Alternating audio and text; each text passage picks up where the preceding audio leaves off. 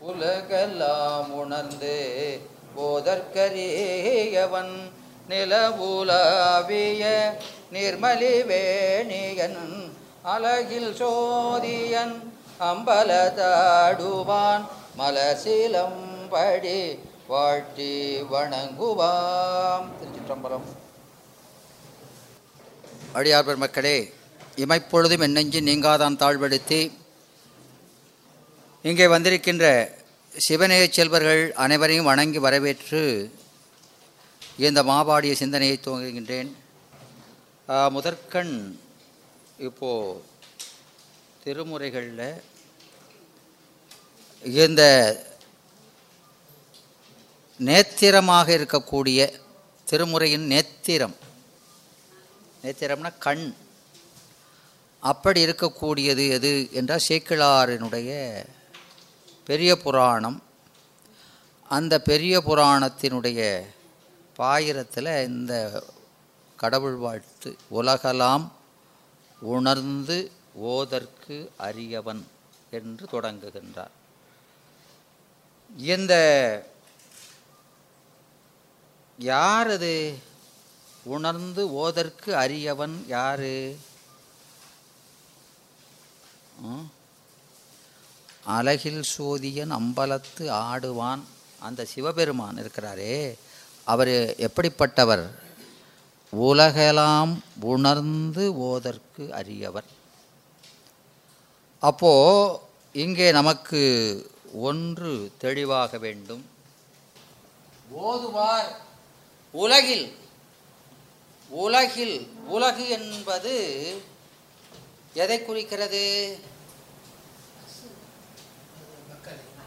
உலகு என்பது அந்த சொல் லோகு என்ற அந்த வடமொழி சொல்லினுடைய தமிழாக்கம்.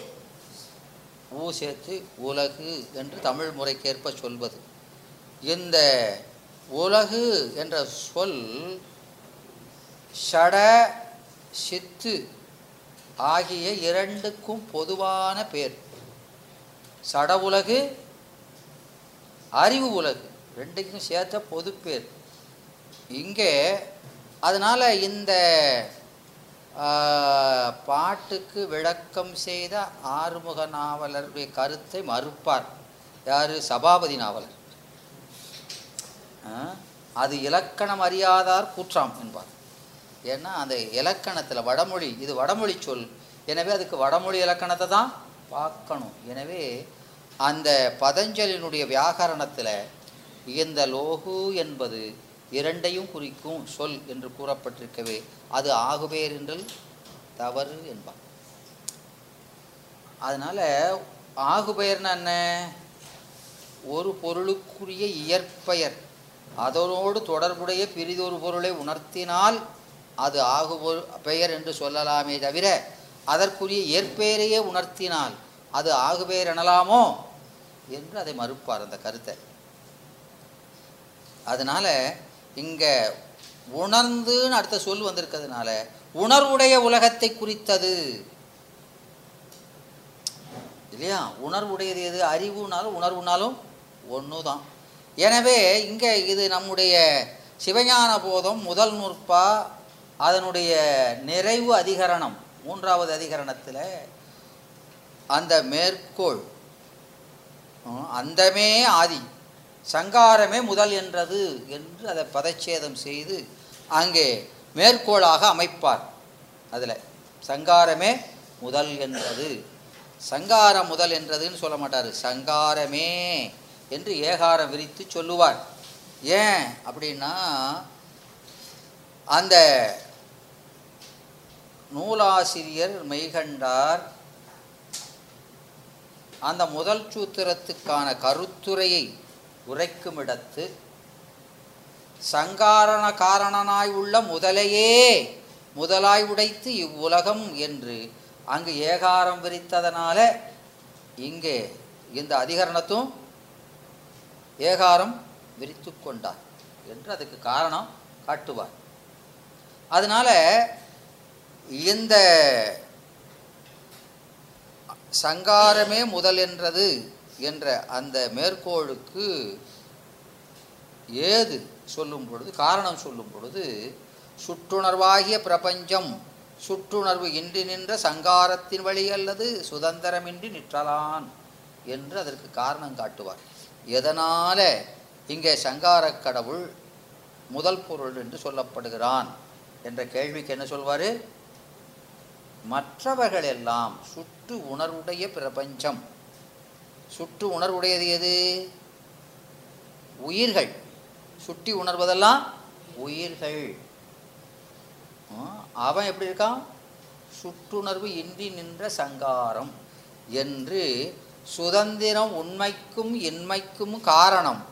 சுற்றுணர்வு உண்மையும் இன்மையுமே என்று அருமையாக அங்கே சொல்கிறார் இறைவன் வந்து ஏன் சுதந்திரமாக இருக்கிறான்னா? அவனுக்கு என்ன இல்லை? சுற்றுணர்வு இல்லை. இந்த உயிர்கள் பரதந்திரப்பட்டு நிற்கிறது? இல்லையா? அது உணர்த்த உணர்கின்ற தன்மையோடு இருக்கிறது. எதனாலன்னா அதெல்லாம் சுற்றுணர்வு உடையதாய். எனவே ஒருவன் சுட்டி உணர்த்தினாலன்றி உணரமாட்டாத தன்மை உடையனே. தானா சுதந்திரம் அறிவுடைய பொருளானாலும் தானாக அறியாது. ஒருவன் உணர்த்தினாதான் அறியும். என்ற குறைபாடு உடையவை என்று வேற்றுமை காட்டினார். அதனால இங்கே ஓதுவார் அப்படின்னு வந்தாச்சு உலகெல்லாம் உணர்ந்து அப்படின்னு சொல்லியாச்சுன்னா என்னது? உணர்வுடைய பிரபஞ்சம் உயிர்கள். அப்போ சட உலகம் அங்கே நீக்கப்படுகிறது இல்லையா? அப்போது இந்த உலகு என்பது எதை குறிக்கிறது? உலகத்தில் உள்ள உயிர்களை குறிக்கிறது. ஆ, ஓதுவார் எனவே. ஓதுகின்ற தன்மை பெற்ற ஆறறிவு உயிர்களை குறித்து ஏனைய உயிர்களை நீக்குகிறது. பாருங்க. இப்போ ஓரறிவு ஈரறிவு வரிசையாக இருக்கா இல்லையா? அப்போ இந்த உணர்ந்து ஓதும்னு சொன்னவே ஓதக்கூடியது எது? சொல்லக்கூடிய ஆற்றல் பெற்றது எது? மனித பிறவி. எனவே மற்ற ஐந்து அறிவு உயிரெல்லாம் நீக்கப்படுகிறது. எனவே இந்த அப்படிப்பட்ட இந்த ஆறு அறிவு பெற்ற மனிதராய் பிறந்தும் அப்போ ஓ, ஆறு அறிவு பெறுவது என்பது இறைவனுடைய பெரிய வரப்பிரசாதம். இந்த மனிதராய் பிறப்பது என்பது பெரிய பாக்கியங்கிறார் மனித பிறவி என்பது பெரித பாக்கியம். அந்த பாக்கியத்தை பெற்றிருந்தும் இறைவனை ஓதாதார். ஓதுவார் எவ்வளவு இருக்காங்க? ஓதுவார் சிலர். ஓதுவார். ஓதுவார்னா கோயிலில் ஓதுவார் இருக்கா? அந்த ஓதுவார் இல்லை. இங்கே ஓதுவார் என்பது இறைவனை பூசிப்பார் வழிபாடுவர். வழிபாடுவர் எப்படி இருக்காங்க? சிலர். இல்லையா? எனவே இறைவனை ஓதாதார். பலர். ஓதுவார் சிலர் ஓதாதார் பலர். ஏன் அப்படி இருக்காங்க? ஏன் ஓதுறவங்க குறைய இருக்காங்க? இந்த கூட்டம் ரொம்ப இருக்கு. ஆ? இலர் பலராகிய காரணம் நோற்பார் சிலர் பலர் நோலாதார். எனவே அந்த வழிபாடு செய்வதற்கான முதல் அவங்கக்கிட்ட இல்லை. அப்போது பல பிறவிகளில் செய்த தவத்தால் தான் இதே வாய்க்கும்.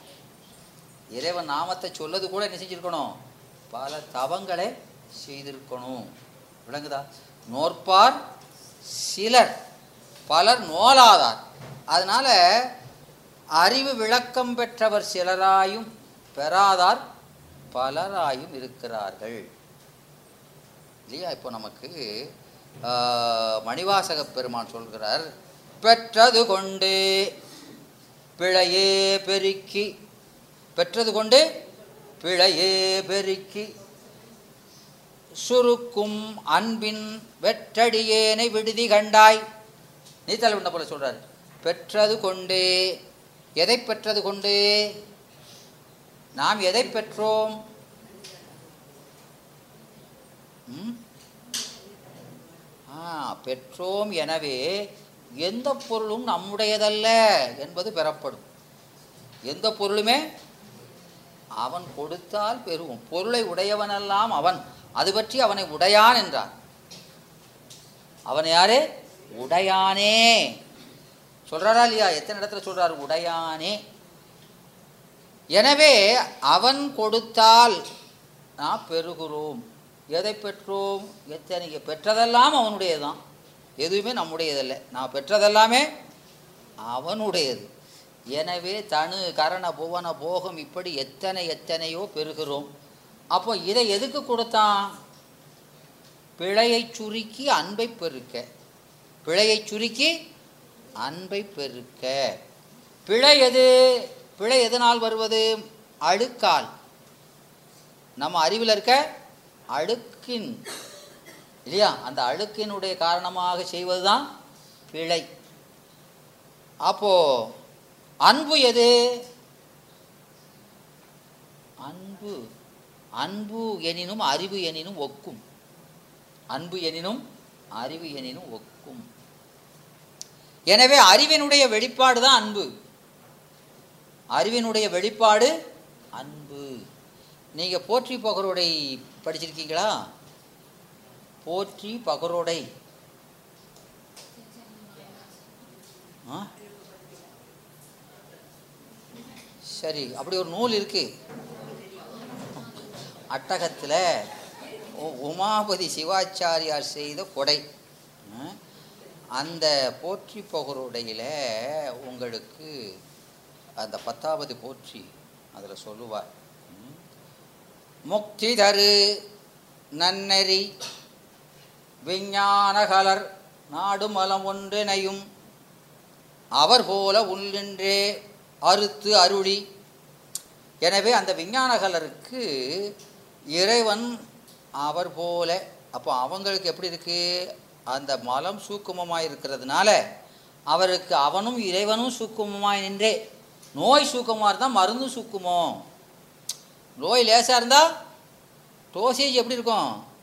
மைல்டு அது மைல்டுனா இது மைல்டு இல்லையா? அது ஹெவினா இதுவும் ஹெவி தான். அப்படி தானே இருக்க முடியும்?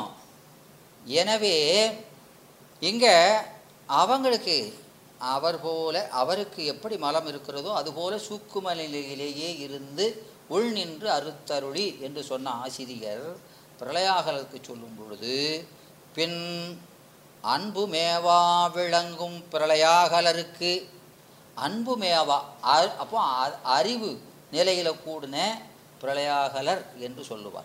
அந்த அறிவு நிலையில் கூடின பிரளயாகலருங்கிறதுக்கு என்ன சொல்கிறாரு அன்பு மேவா எனவே அறிவு எனினும் அன்பெனினும் ஒக்கும். எனவே இங்கே உலகத்தில் இறைவனை வழிபாடு செய்பவர்கள் சிலர்.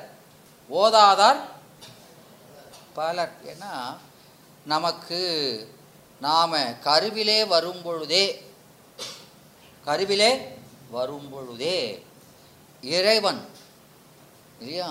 நமக்கு என்ன செய்கிறான் என்று சொன்னால் ம், இந்த உடம்பை உனக்கு எதுக்கு கொடுத்துருக்கேன்? கொடுத்ததன் நோக்கம் என்ன என்பதை நமக்கு உணர்த்துகிறான். இல்லையா? அதனால் இந்த நாட்டுகின்ற எப்பிறப்பும் முர்ச்சை இருவினையால் நிச்சயித்து பொற்புடைய தந்தைதாய் போகத்தால் இல்லையா? ஆ, புல்லின் பனி போல் புகும் திவலைக்கு உட்படுங்கால் எல்லைப்படாது உயரத்து ஈண்டிய பெருந்தி பல்வகையால் அங்கே கிடந்த அனாதி உயிர் தம் பசியால் எங்கேனுமாக எடுக்குமென வெங்கும்பி காய கருத்துளில் காத்திருந்தும் காமியத்துக்கு ஏய கை கால் முதலாய் எவ்வுறுப்பும் ஆசரவே செய்து திருத்தி பின்பு யோகிருத்தி முன்புக்கு ஐயவழியே கொண்டணைகின்ற பொய்யாத வல்லபமே போற்றி என்பார். ஆ, மூணாவது போற்றியில். அதாவது நமக்கு பெருமான் கருவில் நாம் வருகிறோம். கருவில் தந்தை தாய் போகத்தினால கருவில் வர்றோம். அப்போ தந்தை தாய் நமக்கு முதல் காரணமானால் அது துணை காரணம் என்றார். விளங்குதா? அப்போ எது முதல் காரணம்? மாயை முதல் காரணம் துணை காரணங்கள் பல. அதில் ஒரு காரணம் இவங்க. எனவே அப்படி உள்ளே போகிறப்போ அப்போது லட்சக்கணக்கான உயிர் அங்கே டிரான்ஸ்ஃபர் ஆகும்போது எந்த உயிர் அந்த தாயின் வயிற்றிலே வளர வேண்டுமோ அந்த உயிரை மட்டும் வளர்ப்பதற்காக பெருமான் இது வர்றதுக்கு முன்னாலேயே அந்த கருப்பையில் போய் காத்துக்கிட்டு இருக்காராம். எப்படி என்றால் இங்கே மதுரையிலிருந்து வாத ஊரடிகள் பெறப்படுறதுக்கு முன்னாலேயே அவர் அங்கே போயிருக்கிறாரு. எங்கே போயிருக்கிறாரு? திருப்பெருந்துறையில் அது எதை காட்டுகிறது? பெருமானுக்கு இப்போ எவர் வருவா எப்போ வருவார்னு தெரியாதா? இல்லையா? காலக்கணக்கு அறிய மாட்டாரோ? இப்போது இங்கே வகுப்பு எட்டு மணிக்கு இங்கே ஆரம்பிக்கிறது என்று எல்லாத்துக்கும் அறிவிப்பு கொடுத்துருக்காங்க. நம்ம அன்பர் ஒருவர் ஆறரை மணிக்கே இங்கே வந்து காத்துக்கிட்டு இருந்தார். எதனால? ஆர்வ கோளாறு தான். விளங்குதா? ஏன்னா இப்போ சில இப்போ கேளிக்கை இதுக்கெல்லாம் பார்த்தீங்கன்னா நமக்கு டிக்கெட் கிடைக்குமோ கிடைக்காதோன்னு முதல்ல போய் நிற்கிறோமா இல்லையா? எதனால நிற்கிறோம் அதன் மேலே இருக்கக்கூடிய ஆர்வம். விளங்குதா? அதுபோல் இந்த செய்தியை கேட்க வேண்டும் என்ப ஆர்வம் தான் அவங்கள முன்னால் வர வைக்கிறது. பைய வாரம்னா கிடைச்ச வரைக்கும் கிடைக்கி இல்லைன்னா என்ன குறைஞ்சி போக போகுது? கொஞ்சம் லேட்டாக போனால் என்ன? குறைஞ்சிட போகுது அப்படின்னு நினைக்கிறது இருக்கா இல்லையா? எனவே அந்த ரெண்டு பேருக்குள்ள வித்தியாசம் என்னது? ஆர்வம் தான். இல்லையா? அந்த பொருளை கேட்பதில் உள்ள ஆர்வம். அதுதான் அவங்கள முந்தி வர செய்கிறது இல்லையா? அதனால தான் முந்துமினே மூலபண்டாரம் வழங்குகின்றான் வந்து முந்துமினே என்றான். ஏன்னா அதுக்கு முந்தி செல்லணும். எதுக்கு முந்தணுமோ அதுக்கு முந்தணும் என்கிறார்.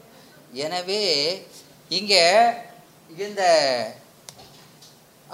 கருவில் பெருமான் முன்னாலே போய் இருக்காருன்னா நம்முடைய வளர்ச்சியிலே கருத்துடையவன் யாரு? சிவபெருமான் ஒருவனே. அதனால தான் அவனை தனித்துணை என்றார். அவன் என்ன சொன்னார்? தனித்துணை. மாறாம் அலமகல அகலாத மண்ணுபோத திருவருள் என்றார். எந்த நிலையிலும் நம்ம விட்டு கைவிடாதவன் கூடயே இருப்பவன் யாருன்னா அவன் ஒருவனே. அதான் உற்ற துணை. மற்றதெல்லாம் வினைத்துணை. மற்றதெல்லாம் வினைத்துணை.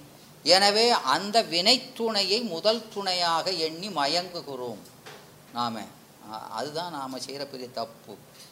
அதனால இந்த இறைவன் அங்கே இருந்து எந்த உயிரை பிழைக்க வைக்கணுமோ அது அந்த கருப்பையில் போகிறப்போ அந்த வயிற்றில் இருக்கக்கூடிய அந்த வெக்கையில் வெந்துடும் அந்த கரு.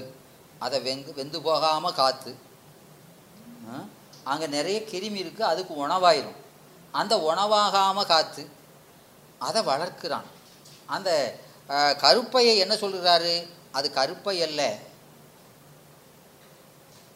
இருட்டுன்னா என்னது? இருள் இருள் உலகுங்கிறது என்னதை குறிக்கும்? இருள் உலகுன்னா நரகம்னு அர்த்தம். இருள் என்பது துன்பம். இருட்டில் இருக்கிறதே துன்பம்தான். அதுக்கு மேலே தண்டனை வேற. இருள்னாலே துன்பம். ம்? எனவே அந்த கருப்பையை இருள் உலகு அது எப்படிப்பட்டதுங்கிறாரு? வெங்கும்பி காய கருப்புளி என்கிறார். வெங்கும்பி அதாவது நரகங்கள் இருபத்தெட்டு கோடி நரகங்கள் இருக்கின்றன. அவ்வளவு நரகங்கள் இருந்தாலும் கொடுநரகம் இருபத்தெட்டு. அந்த கொடுநரகத்தில் ஒன்று என்னதுன்னா கும்பிபாகம் என்பது. அந்த கும்பிபாகம் போன்ற நரகமா? எது? அந்த கருப்பை. அந்த நரகத்தில் யார் போகணும்? தப்பு செஞ்சவன் நரகத்துக்கு போகணும். இவன் எதுக்கு நரகத்துக்கு போகணும்? இவன் இருக்கான் அங்கே போய். இதுக்காக நம்ம மேலே இருக்க ஆர்வம். அதனால அந்த வெங்கும்பிக்காய கருக்குழியில் காத்திருந்து அப்புறம் நம்ம உள்ளே போன உடனே நம்ம வளர்க்குறோம் அப்போ எப்படி வளர்க்குனா கை கால் முதலாய் எவ்வுறுப்பும்.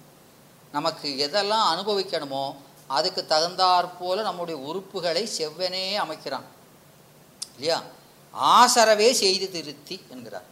திருந்த செய்து திருந்த செய்தலாவது இப்போ நாம் ஒன்று செய்கிறோம்னா அதில் என்ன இருக்கும்? மேனுஃபேக்சரிங் டிஃபெக்ட் இருக்குமா இல்லையா? கண்டிப்பாக இருக்கும்.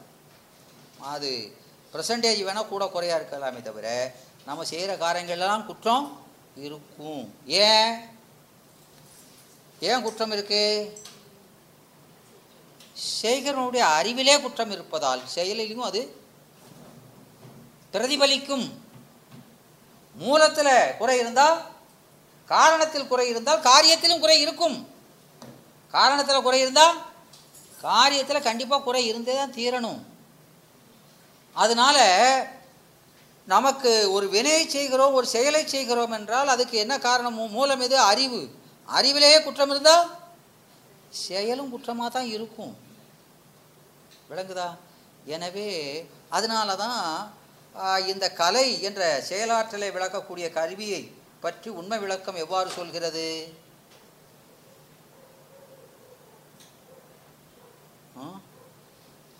அப்படின்னு சொன்னால் எல்லை பலம் அது புதுமை. எது? காலம். இல்லையா? எல்லை பலம் புதுமை எப்போதும் நிச்சயித்த அல்லல் தரும் கிரியை என்றார். கிரியைன்னு சொல்ல வேண்டியதானே? மற்றதுக்கெல்லாம் சாதாரணமான சொல்லிட்டு போறாரு. நிகழ்காலம் இல்லையா? இறந்த காலம் எதிர்காலம் என்று காலம் மூன்றாக இருக்கும் நீதி நிச்சயிக்கும்னு தானே சொல்கிறாரு இதுக்கு மட்டும் ஒரு அடை கொடுக்காரு. என்ன சொல்கிறாரு அல்லல் தரும். ஏன்னா அது இருட்டில் விளக்கு. விளக்கு எது? விளக்கம் செய்வது விளக்கு. அது இருட்டில் இருந்தால் விளக்கு தன்பங்கத்திற்கு விளக்கினால் இருள் தன்பங்கிற்கு என்ன செய்யும்? மறைத்தலை செய்யும். எனவே இருளில் விளக்கு என்பதனாலே இருளும் ஒளியும் கலந்த நேரத்துக்கு என்ன பேரு? இருளும் ஒளியும் கலந்த நேரத்துக்கு என்ன பேரு? அப்படி ஒரு பேரே இல்லையா? மாலை. ரெண்டும் மயங்கிய நேரம் மாலையாம். பகலும் இரவும் மயங்கியதால் மாலை என்று பெயர். இல்லையா? மாலை மயக்கம். பாட்டுலாம் இருக்கா இல்லையா? ஏன்னா மாலை இன்னும் மயக்கம். அதனால இந்த சகலம் என்பது ரெண்டும் கலந்தது தானே? சகல நிலை என்பது என்ன? ஆணவும் இருக்கு. வெளிச்சம் ஏகதேச வெளிச்சமாக மாயையும் இருக்கு. எனவே அது என்னது? மையல் மானுடம். அது மையல் தான். மயக்கம்தான் அப்போ எது தெளிவு? சூரியன் வந்தால் தான் தெளிவு. சிவஞானம் விளங்குனாதான் தெளிவு. இருள் முழுமையாக நீங்கினாதான் தெளிவு. அதனால் இங்கே அப்போ இந்த கருவிகளெல்லாம் செய்து கொடுத்து இது எதற்காக கொடுத்திருக்கிறேன் என்பதை உபதேசிக்கவும் செய்கிறான். யாருக்கு? அந்த பர்டிகுலர் ஆன்மாவுக்கு. இறைவன். சும்மா அனுப்பலை. ஏ பரீட்சையில் இதெல்லாம் வரும்பா இப்படி எழுதுன்னு சொல்லித்தான் ஆசிரியர் அனுப்புகிறாரு இவன் பரீட்சை காலில் போய் எல்லாத்தையும் மறந்துட்டு விளங்குதா? அப்படி இருக்கிறான் என்று சொல்கிறார். ஆ, அதனால இங்கே பெருமான் நமக்கு கொடுக்கும் பொழுது எதற்காக கொடுத்துன்னு அதை பர்பஸை சொல்கிறாரு நோக்கத்தை சொல்லித்தான் கொடுக்குறாரு. ஆனால் இங்கே வந்து என்ன செய்கிறோம் அதுக்கு மறுதலையில் செல்கிறோம் விளங்குதா அதனால் இங்கே ஓதாதார் பலர் ஓதுவார் சிலர். அதில் உணர்ந்து ஓதுவார். இறைவனை ஓதுனாங்க. நமச்சிவாய நமச்சிவாய சிவபெருமா சிவபெருமான்னு சொன்னாங்க. அதெல்லாம் சரிதான். எப்படி சொன்னாங்க? எல்லாரும் சொன்னாங்கன்னு கூ- கூட்டத்தோட கூட்டமாக சொன்னாங்க. ஆ? ஆ அப்போ அந்த பொருளை உணர்ந்து சொன்னவர் எவர் எவ்வளோ பேர்? மிகச்சிலர்.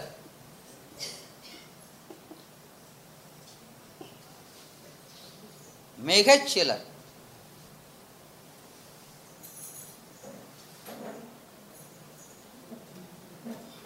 எனவே இறைவனை ஓதாதார் பலர் ஓதுவார் சிலர் உணர்ந்து ஓதுவார் மிகச் சிலர். எல்லாம் உணர்ந்து ஓதுவார். இலர் என்றார். இதைத்தான் சொல்றாரு சேக்கலார் பெருமான். அந்த பாட்டுல இவ்வளவு செய்தியை சொல்றாரு. விளங்குதா? ஆ? இறைவனை வழிபடாதவர் பலர் வழிபடுபவர் சிலர். அதில் உணர்ந்து வழிபவர் மிகச்சிலர் எல்லாம் உணர்ந்து ஓதனானாலும் அது ஒருத்தரும் கிடையாதுன்னு ஏன்னா தன்பெருமை தானறியா தன்மையன்.